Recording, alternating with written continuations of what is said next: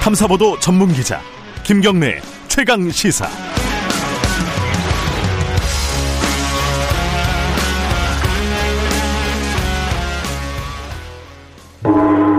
최강 시사 정치 사이다.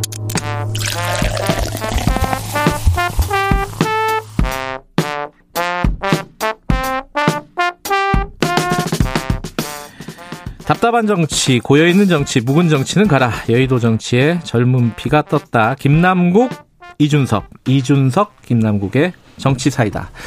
매주 월요일 두 분과 함께 전국의 뜨거운 현안 다뤄보는 시간입니다. 오늘도 어김없이 두 분 나와 계십니다. 먼저 더불어민주당의 김남국 의원님, 안녕하세요. 네, 안녕하세요. 주말도 쉬지 않고 민생을 열심히 챙기는 안산 단원들의 김남국입니다. 진짜 안 쉬었어요? 네, 주말 어제도 한 9시 반에 어, 간식 같은 거 장봐가지고 와가지고, 네. 오전에는 정리정돈 청소하고, 오후부터 열심히 밤 9시까지 일했습니다. 어, 잘 노는 사람이 일도 잘한다던데, 이게. 아, 저는 노는 게 일하는 겁니다. 아, 그래요? 큰일이네. 일하는 게 노는 것, 네. 불안, 불안하다.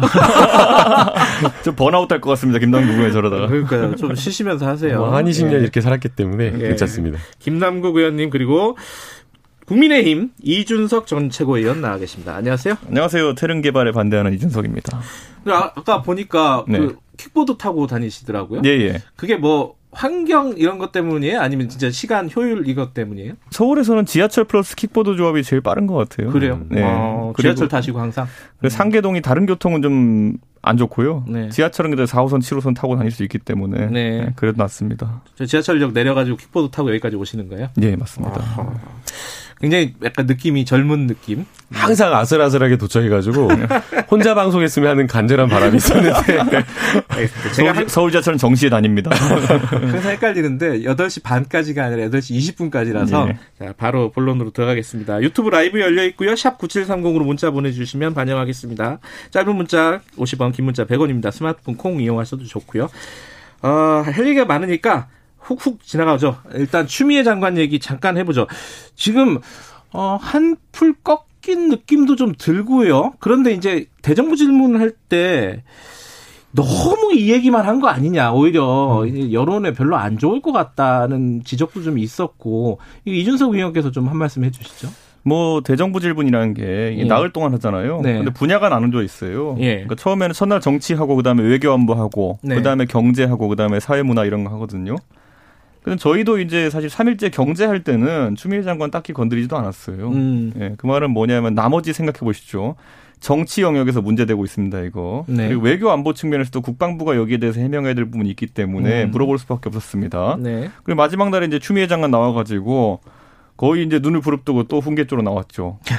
예, 저희가 항상 이런 상황 속에 국무위원들이 예. 국회와 입법부 그리고 그들이 대표하는 국민들을 존중한다고 한다면은 사실 이런 어떤 태도 논란이란지 이런 거 불거지지 않을 텐데 너무 이번에 이제 좀 추미애 장관이 고압적인 자세로 나온 것 같아가지고 안타깝고 한 일례로 김남국 의원 보십시오. 얼마나 센 이야기, 강한 이야기 많이 하고 다닙니까? 하지만 평소에 방송국의 대기실에서 항상 생글생글 웃고 있기 때문에 아무도 김남국 의원 비판하는 사람 없지 않습니까? 방송가에서. 그런 것처럼 추미애 장관도 좀 웃으세요. 음, 뭐 웃을 상황은 아닌 것 같기도 하고, 예. 적어도 싸우진 마세요, 그러면. 싸우려고 드는 자세로 오는 느낌이 안 들게 좀 했으면 좋겠습니다. 김남국 의원도 한 말씀 하시고 시작하죠. 네, 네. 4일간의 대정부 질문을 좀 평가하면 국민 여러분께 먼저 송구하다, 죄송하다라는 말씀을 드려야 될 것 같습니다. 네. 이 코로나19로 정말 많이 힘든 그런 상황이기 때문에 민생을 챙기는 대정부 질문이 되었어야 됐는데 네. 민생이 실종된 대정부 질문이었기 때문에 너무나 송구스럽다는 말씀을 좀 드리고 싶습니다. 음. 어, 야당에서 어떻게 보면 정치 공세 성격의 추미애 장관 질의는 할 수 있다라고 저는 생각이 드는데요. 네. 만약 대정부 질문을 통해서 추미애 장관에 대한 어떤 질문을 했다라고 한다면 어, 새로운 어떤 이야기를 끌어내거나 유의미한 어떤 질문 답변을 이렇게 끌어냈어야 됐는데 네. 그런 것들이 좀 전혀 없었던 것 같습니다. 오히려 추미애 장관에게 유리한 답변, 어, 국방부 장관이 그 당시에 전화로도 다른 병사들도 한 35명 이상이 전화로도 휴가 연장을 했기 때문에 특혜가 아니다. 네. 요양심의도 다른 병사들도 하지 않았다라는 그런 어떤 답변들이 나와버렸기 때문에 오히려 반복된 어떤 추미애 장관에 대한 질문이 국민들에게는 좀 답답하게 느껴지 지 않았나라는 생각이 듭니다. 오히려 지금 코로나19로 굉장히 경제가 어렵고 민생이 어렵기 때문에 야당에서 지금 이번 4차 추경 효과를 어떻게 보고 있느냐 아니면 재정 건전성 굉장히 지금 좀 어렵다고 하는데 코로나19가 어려 어려워지면 내년과 관련된 정책 예산은 어떻게 볼 것이냐 또 지금 이번 4차 추경으로 많이 지금 사각지대에 있는 분들이 있는데 이런 것들은 어, 어떻게 할 것이냐라는 그런 부분에 대한 좀 정부의 답변을 요구했으면 좋았을 텐데 음. 그런 것들이 좀 많이 부족해서 이번에 좀 죄송스럽다는 말씀입니다. 같은 답변을 듣고도 김남국 의원이랑 저랑 해석이 좀 다른 것 같은데 네. 예를 들어 60만 장병 중에 35명 정도가 그런 혜택을 받았다. 그런 걸 특혜라고 얘기합니다. 음. 800만 분의 1의 확률이 로또고요. 60만 분의 35도 충분히 특혜입니다. 음. 그렇기 때문에 그런 부분에 대해서 계속 이제 질문을 이어나갈 수밖에 없던 거고요. 저는 사실 이번에 추미애 장관도 결국에는 뭐 논점을 계속 회피했습니다. 음. 그러니까 저는 답해야 될 부분들이 있었는데 그 부분을 피해간 것이 예를 들어 이걸 한번 지적해 볼게요. 어, 이제 결국 추미애 장관 측 주장이라는 거는 결국 휴가 연장이 적법하게 적절한 시기에 됐다는 거 아닙니까? 네. 그럼 당직 사병이 전화를 했을 때 너 복귀해라 그랬을 때 나 휴가 연장됐어. 나 복귀 안 해라고 답한 것이 아니라 왜 곧 들어가겠다라고 답변했는지. 그거는 팩트가 확인이 된 건가요? 그게 그런 말 안 했어요. 그게 당직 아니 들어간다고 했잖아요. 그대로 복귀한다고 아, 했잖아요. 그런데 그 다음에 안 오고 오히려 음. 이제 당직 사병의 주장은 그 다음에 대위가 왔다 이거 아닙니까? 예. 그러니까 저는 그 상황에서 만약에 휴가 연장이 모든 절차와 아니면 시기가 적절하게 됐다고 한다면은 당직 사병이 미복귀로 전화를 했을 때 그럼 어 나는 휴가가 연장된 건데 니네가 행정적으로 잘 모르고 있는 것 같다 확인해봐라라고 답을 해야지. 네. 왜 돌아가겠다고 답변했는지 집이다 돌아가겠다 이렇게 답변했는지 그러니까 여기에 대해서 말하면 김남국 의원은 사실관계 확인 안 됐다 하지만은 전화 안 했다에 대해 가지고 지금 확실하게 말을 못 하고 있죠 추미애 장관. 아니요 확실하게 말하고 있어요. 지금 당직 사병 그, 지금 이준석 전 최고위원은 음. 당직 사병이 경험한 진술, 음. 당직 사병의 시각만 진실이다라고 지금 이야기를 하고 있는데 그렇지 않거든요. 지금 추미애 장관 아들은 그 당직 사병과 통화한 기억이 없다, 통화하지 않은 것 같다라고 일관되게 이야기를 하고 있거든요. 그리고 지금 여러 지금 부대에 다른 동료들이 병사들이 이야기를 하고 있어요. 지금 오히려 그 이야기를 했던 당직 사병은 같이 생활했던 부대의 당직 사병이 아, 그 부대의 동료가 아니라는 거예요. 함께 생활했던 동료 A, B, C는 이렇게 이야기를 하고 있어요. 뭐라고 얘기를 하냐면 그 당시 아무 문제가 없었다 오히려 미 복귀와 관련돼서 전혀 문제가 없었다. 그리고 그 당시에 만약에 문제가 있었다라고 한다면 25일이 아니라 23일, 24일 날 그때 미복귀와 관련되어서 우리 부대에서 같이 생활하는 부대에서 분대장이나 이런 사람들이 문제 지적하고 난리가 났어야 되는데 전혀 그런 게 없었다. 오히려 그 현 병사가 현 모 병사가 혼자 착각하고 문제 잘못 착각한 거 아니냐라고 이렇게 지적하고 있거든요. 실제로 지금 현모 병사 같은 경우에 지금 SNS 다 닫고 잠적해 버렸어요. 그래서 지금 이 부분에 있어서는 위에서 지휘관이 전화로 다 휴가 연장이 되었는데 해당 부분에 대해서 현모 병사가 잘못 오해했을 수 있다라는 이 부분이 아니, 분명히 있기 때문에 거잖아요. 그래서 결국 전화를 했을 때 그래서 이 부분은 분명히 전 제가 봤을 때는 진짜 해프닝에 불과한 것이다. 전화를 했을 때 그러면 나는 휴가가 연장되었다고 답을 했어야 되는데 그걸 안 했기 때문에 지금 전화를 한 적이 없다라고 얘기하는데 지금까지 전화를 누가 했느냐 아니냐에 대해 가지고는 보좌관 전화도 그렇고 지금까지 우리 추미애 장관 측에 말이 틀린 적이 많았어요. 그렇기 때문에 전화를 하면 어떻게 되는 겁니까 이러면? 아니 지금 추미애 장관님 말씀 그대로 다 맞고 있잖아요. 본인 전화한 적 없다라고 이야기를 그대로 이야기를 했고, 아니 그건 본인이 모르는 사실이다라고 이야기를 한 거고요. 보좌관과 보좌관이 직접 전화한 건 아, 모를 수 있는 거죠. 음. 본인이 지, 실제로 민원실에 전화하지 않았다라고 하는 부분은 압수수색한 녹취 1,500개 깠는데 실제 지금 확인되지 않았다, 없다, 전화한 사실 없다라고 지금 민원실 기록은 누가 그럼 허위로 작성한 겁니까? 부모가 연락 왔다는? 아, 그 무슨 소리야? 그거는 연통 기록에 남아 있는 그러니까 거잖아요. 누가 작성한 아, 그건 허위가 알겠습니다. 아니라 잘못 기록할 수 있는 아, 거죠. 허위가 아니라 잘못이다. 아, 잘못 뭐 기록할 수 있는 지금 거죠. 해석은 이제 예. 보좌관 전화를 그렇게 해석을 했는 것이냐, 뭐 네. 여러 가지 이제 뭐 해석은 나오고 있는데 어쨌든 그건 음. 검찰 조사를 기다려야 되는 것 같은데 검찰 수사 결과가 추석 전에 나올 수 있을까요? 어, 충분히 나올 수 있다고 아, 생각이 됩니다. 알겠습니다. 어, 지금 압수수색되어 있는 것들 그리고 관련자들 진술 다 받아 있는 상황이고요. 예. 무엇보다 대질 신문이 굉장히 중요한데 세 명을 다 불러서 어, 대지 실무까지 했다라고 했기 때문에 그, 충분히 그, 가능하다 이준석 의원께 요거 하나만 더 음. 여쭤보고 그 추미애 장관 관련된 아들 얘기 말고 이제 야당 쪽에서 계속 주장하고 있는 게 정치자금 문제. 예, 예. 뭐딸 식당에서 뭐 여러 번 사용했다. 뭐 그리고 논산 뭐 훈련소 앞에서도 사용했다. 뭐 이거잖아요.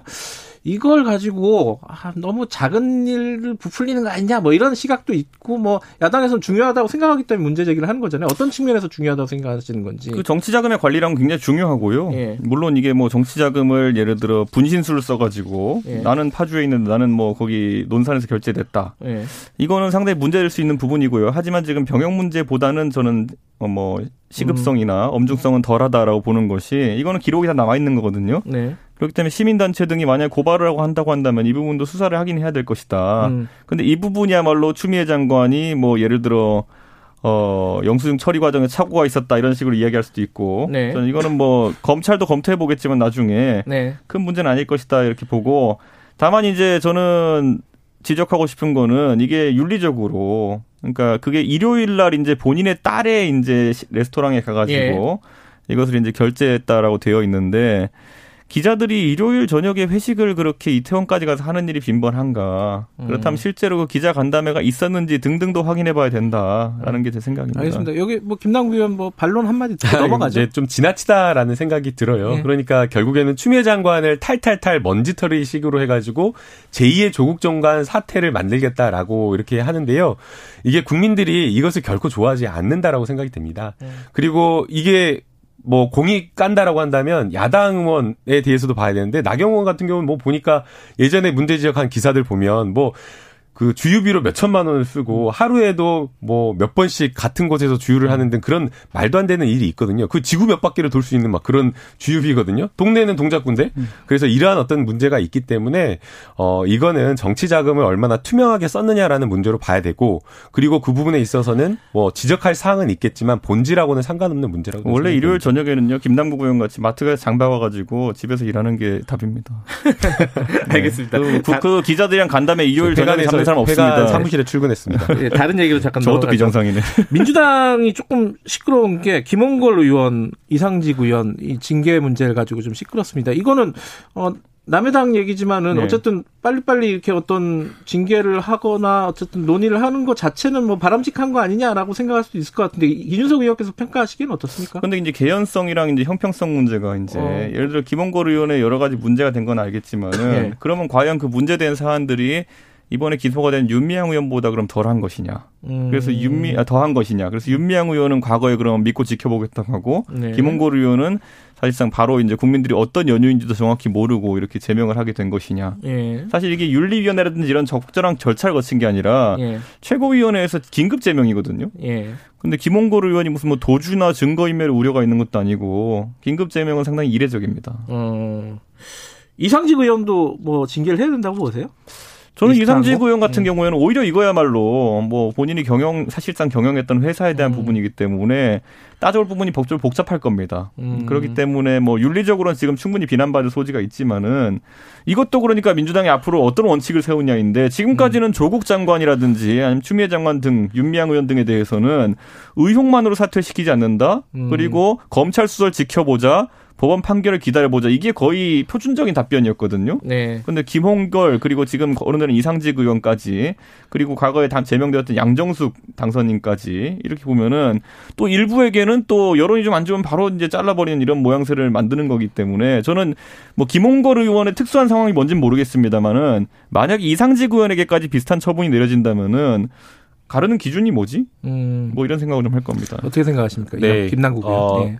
고위공직자 국회의원이나 당원들에 대한 어떤 도덕성 문제가 불거졌을 때 네. 당에서 이것을 어떻게 관리하고 평가하고 징계하느냐라는 부분은 굉장히 중요한 문제 같습니다. 네. 이것을 어떻게 처리하느냐에 따라서 국민들이 그 당의 도덕적 수준을 가늠하는 그 가늠자가 된다고 보이거든요. 네. 어, 물론 이제 사안마다 똑같이 평가해야 되는 것 아니냐라고 볼 수 있겠지만 그러나 사안 사안마다 여러 가지 정치적 특수성 그리고 사안의 성격 소명하는 정도 이런 것들을 바라봐야 되기 때문에 결론은 다 동일할 수 없다라고 보입니다. 음. 윤미향 사건도 역시 마찬가지라고 보이기 때문에 어 이것도 똑같은 기준으로 하면은 다 잘라내야 되는 건 아니냐라고 하지만 그거는 이준석 전 최고위원 시각에서 그런 것이고 음. 실제 윤리심판위원이나 최고위원회에서는 다른 결론이나 다른 의견이 있을 수 있기 때문에 그 해당 사안은 평가가 달랐던 것으로 보입니다.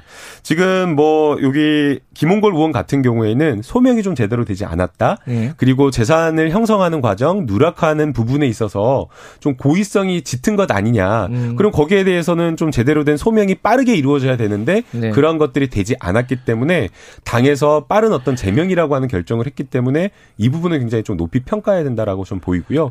그다음에 이제 이상직 의원권도 어, 이번 주 내에 빠른 결론이 나올 것으로 보입니다. 음. 어, 해당 사안과 관련돼서는 여러 가지 쟁점이 있는 것 같습니다. 음. 설립 과정에서 어떻게 자본금 3천만 원짜리 회사가 뭐 몇 배, 몇십억을 빌려가지고 이스타 항공 주식을 해, 빌려가지고 다 인수를 했느냐. 그리고 또 그 대주주가 자식들로 되어 있는데 당시에 자식들이 뭐 중고등학생, 뭐 대학생 이랬는데 자식들에게 그 상속하는 과정에서 제대로 된 어떤 상속세나 증여세가 납부되었느냐 이런 문제들이 있기 때문에 해당 부분에 대한 소명을 충분하게 듣고 소명이 되지 않았다라고 한다면 거기에 대한 알겠습니다. 문제 지적이 충분히 뒤따라야 된다고. 이, 이, 이 얘기는 넘어가고요. 그 그 박덕흠 의원 그 이해충돌 관련된 거요? 수주 뭐 천억 원을 했다. 이건 어떻게 처리를 해야 된다고 보십니까? 저는 이제 박덕흠 의원이 오늘 해명 기자회견을 한다고 하잖아요. 예, 예. 근데 저는 이제 이 수주에 관련된 부분을 저도 네. 어제 살펴봤더니만은 사실 관급 공사를 어떻게 따내느냐에 대한 부분인데 사실 서울시와 국토교통부 산하기관에서 따낸 계약이 대부분이거든요. 네네. 네, 그렇다고 했을 때 어, 이 매출 규모가 과거에 이분이 국, 어, 국토위의 상임위원을 하기 전에 비해서 늘어난 것이 있느냐. 음. 왜냐하면 이분이 터널 공사에 대해 가지고 특허 비슷한 걸 가지고 있다고 음. 해요. 네네. 이 기업이. 그렇기 때문에 그런 부분에 비춰봤을 때 100% 경쟁 입찰을 통해 됐다고 이제 박덕흠 의원은 주장하고 있거든요. 네. 그렇다면 문제의 소진 다소 적다. 하지만 이해 충돌에 대해서는 최근에 이제 좀 넓게 해석하는 분위기이기 네. 때문에 네. 국토위 위원으로 보직하는 것은 좀 문제가 있지 않느냐. 아. 이런 인식 정도는 가지고 있고 이미 박덕흠 의원이 국토위 의원에서 사보임 되겠다고 예. 이제 선언한 상태이고 저는 이제 이건 앞으로 저희가 한번 기준을 세웠으면 좋겠습니다. 음. 예를 들어 어떤 국회의원이 어떤 네. 상임위에 예. 가는 것은 기본적으로 전문성을 바탕으로 간다라고 저희가 생각하고 있는데 예. 전문성이 있는 분야에 그 사람의 이해관계도 같이 있을 가능성이 높습니다. 예. 그렇다면 이 기준을 명확하게 하게 하지 않으면은 예를 들어 김남국 의원은 법률가 아닙니까? 나중에 김남국 의원이 법사위 갔을 때 법사위에 법률가 가면 안 된다 이러면 안 되잖아요. 네. 사실 그런데 뭐 김남국 의원이 그럴 사람도 아니지만은 예를 들어 특정 법률 사건에 영향을 주려고 했다. 이건 아무도 모르는 거 아닙니까? 그러니까 이게 음. 너무 가는 채로 골라도 안 되는 것이고 너무 굵은 음. 채로 골라도 안 되는 것도 아니고 저는 이번에 좀 따져볼 문제인 것 같습니다. 박덕흠 의원은 어떻게 해야 된다고 보십니까? 네, 이해 충돌 문제가 하나가 있고요. 네. 어 이제 아마 이준석 전 최고위 이야기하는 대로 실제 실질적인 이해 충돌이 발생했느냐라는 문제 는 또 별개의 문제 같습니다. 네. 그러나 이제 국민들 국민들이 바라봤을 때에는 해당 상임위의 영향력 아래에 있는 피감기관으로부터 공개 입찰이든 수의 계약이든 네. 공사를 수주했다라는 그 형식적인 어떤 그 구조적인 그 모습만으로도 이거는 불공정하다라고 보는 겁니다. 네. 어, 재판을 보면요. 재척이라고 하는 것이 있거든요. 그게 뭐냐면 내가 관련된 사건의 판사가 그 해당 재판을 하지 말라는 거거든요. 그러니까 음. 이거는 당연하게 피해야 되는 그 사유가 음. 되거든요. 그래서 이거는 이해 충돌이 발생했는데도 불구하고 그 상임위에 있는 것 자체가 불공정하기 때문에 제가 오늘 이 방송 끝나고 음. 9시에 기자회견을 해서 박덕흠 방지법을 좀 발의를 하려고 합니다. 아, 그래요? 예, 그래서 아. 예 국회법을 바꿔서 네. 이해 충돌이 발생하는 그 가능한 경우에는 아예 제척되는 그걸 음. 정하려고 하고요. 그다음에 이제 수의 계약의 경우가 좀 문제가 되었던 것 같습니다. 그래서 본인이 대표로 있거나 아니면 네. 본인이 대주주 또 가족 회사 소위 말해서 가족 회사인 경우가 있잖아요. 네. 그래서 가족 회사인 이런 경우에 그 공공기관이나 네. 이런 그 공공기관들이 수의 계약을 맺어가지고 사실상 실질적인 이득을 주는 이러한 것들을 못하게 막는 것. 그리고 만약에 이렇게 하려고 묵인하거나 방조하거나 네네. 조력하거나 이렇게 했을 때는 처벌하는 박덕금 방지법을 좀 발의하려고 여기도 여기까지만 하고 하나 하나만 더 하고 네. 시간이 많지가 않아가지고 이재명 지사 관련된 그 뭐, 뭐라 그랬죠? 그 화폐, 네. 지역 화폐 그 논란이 좀 커졌어요. 네. 어, 의외로 좀 커졌는데 요거 요건 이제 이준석 의원 말 먼저 듣고 김남 의원 얘기 듣고 마무리하죠. 지역 화폐가요. 원래 네. 기도라는 거는 사실 우리 동네에서 다른 네. 동네 쓸 돈을 좀 써라 이거잖아요. 예. 근데 이게 이제 사실 제로섬 게임이기도 하고요. 어느 정도는. 예. 약간 문제가 있는 게 뭐냐면은 지금 서울 같은 경우도 지금 앱을 깔면 자치구별 상품권, 서울상 상품권을 구별로 살 수 있거든요. 예. 근데 이것의 용도가 사실 보면 종로나 아니면은 중구 이런 데는 도심지잖아요. 여기 상품권이 굉장히 가치가 있을 것 같죠. 아닙니다. 여기는 남아요, 항상. 음. 언제든지 살 수가 있어요. 근데 거꾸로 어디께 많이 동나냐면요. 노원, 송파, 양천 이런 곳들이 예. 많이 동이 나요. 이게 뭔가 했더니 학원가예요. 아. 이게 뭐냐면 상품권으로 이 제로페이로 결제하면은 학원비가 결제 가능하게 열었습니다. 예. 그렇게 되면서 이 학부모들이 몇십만 원씩 사재기 해가지고 이제 학원비 결제한 데 쓰는 것인데 예. 아까 처음에 말했던 것처럼 제로페이나 아니면 이런 지역 상품권을 통해 가지고 우리 동네에서 좀 소비를 해라라고 하는 취지. 예. 그건 어차피 학원은 우리 동네 다니는 거 아닙니까? 예. 저는 노원구 학, 생들 중에서 뭐 예를 들어 종로에 학원 다니서 못 봤습니다. 예. 그런 경우에 사실 원래 소기의 목표를 달성하고 있느냐 이건 따져봐야 되는 것이 왜냐하면은 10%씩 할인해 주는 게 세금 예. 세금 들여서 할인해 주는 겁니다. 예. 세금 들여 가지고 학원비 지원하는 거 이상의 의미가 지금 없는 상황이기 때문에 예. 이거는 좀 재고해봐야 될 정책입니다. 내용적으로는 그런데 좀 이제 이재명 지사의 태도의 문제를 야당에서 많이 얘기하고 있습니다. 너무 이제 윽박지르는 거 아니냐 연구원들을 이거에 대해 어떻게 생각하세요? 이제 연구 보고서가 네. 너무 이제 뻔히 보이는 결론을 도출하려고 해서 그런 거 아니냐. 왜냐하면 사실상 이 지역화폐라고 하는 게 19년, 20년, 2020년 굉장히 음. 많이 활성화되고 효과가 검증되고 있는데 음. 딱 2018년까지만 딱 그렇게 해가지고 통계를 내가지고 연구했고 예. 또 너무 대기업 중심으로 했던 것 아니냐라는 그런 부분에 대한 비판이었던 것 같습니다. 예. 이게 지역화폐 효과를 보면 당연히 한계도 있을 수는 있지만 결국에는 이 사용처를 뭐 쇼핑몰이나 복합 뭐 이런 어떤 곳에 쓰는 게 아니라 네. 골목 상권에 쓰도록 해가지고 이 지역 순환 경제에 좀 도움을 주고 예. 또 그리고 그리고 굉장히 어렵다라고 하는 중소 소상공인 자영업자들이 좀 매출 증대하는 데 도움이 주, 되도록 이렇게 하도록 하고 있기 때문에 그런 부분에 대한 효과는 연구 보고서가 아니라 음. 현장에서 피부로 모두가 느끼고 있지 않을까 연구해 보세요. 학원비로 나가고 있다니까요. 알겠습니다. 자, 요 얘기는 다음에 우리 일주일에 한 번씩 보니까 네. 다음에 계속 이어가도록 하겠습니다. 여기까지 들을게요. 고맙습니다. 네, 감사합니다. 네, 감사합니다. 이준석 전 최고위원 김남국 의원이었습니다.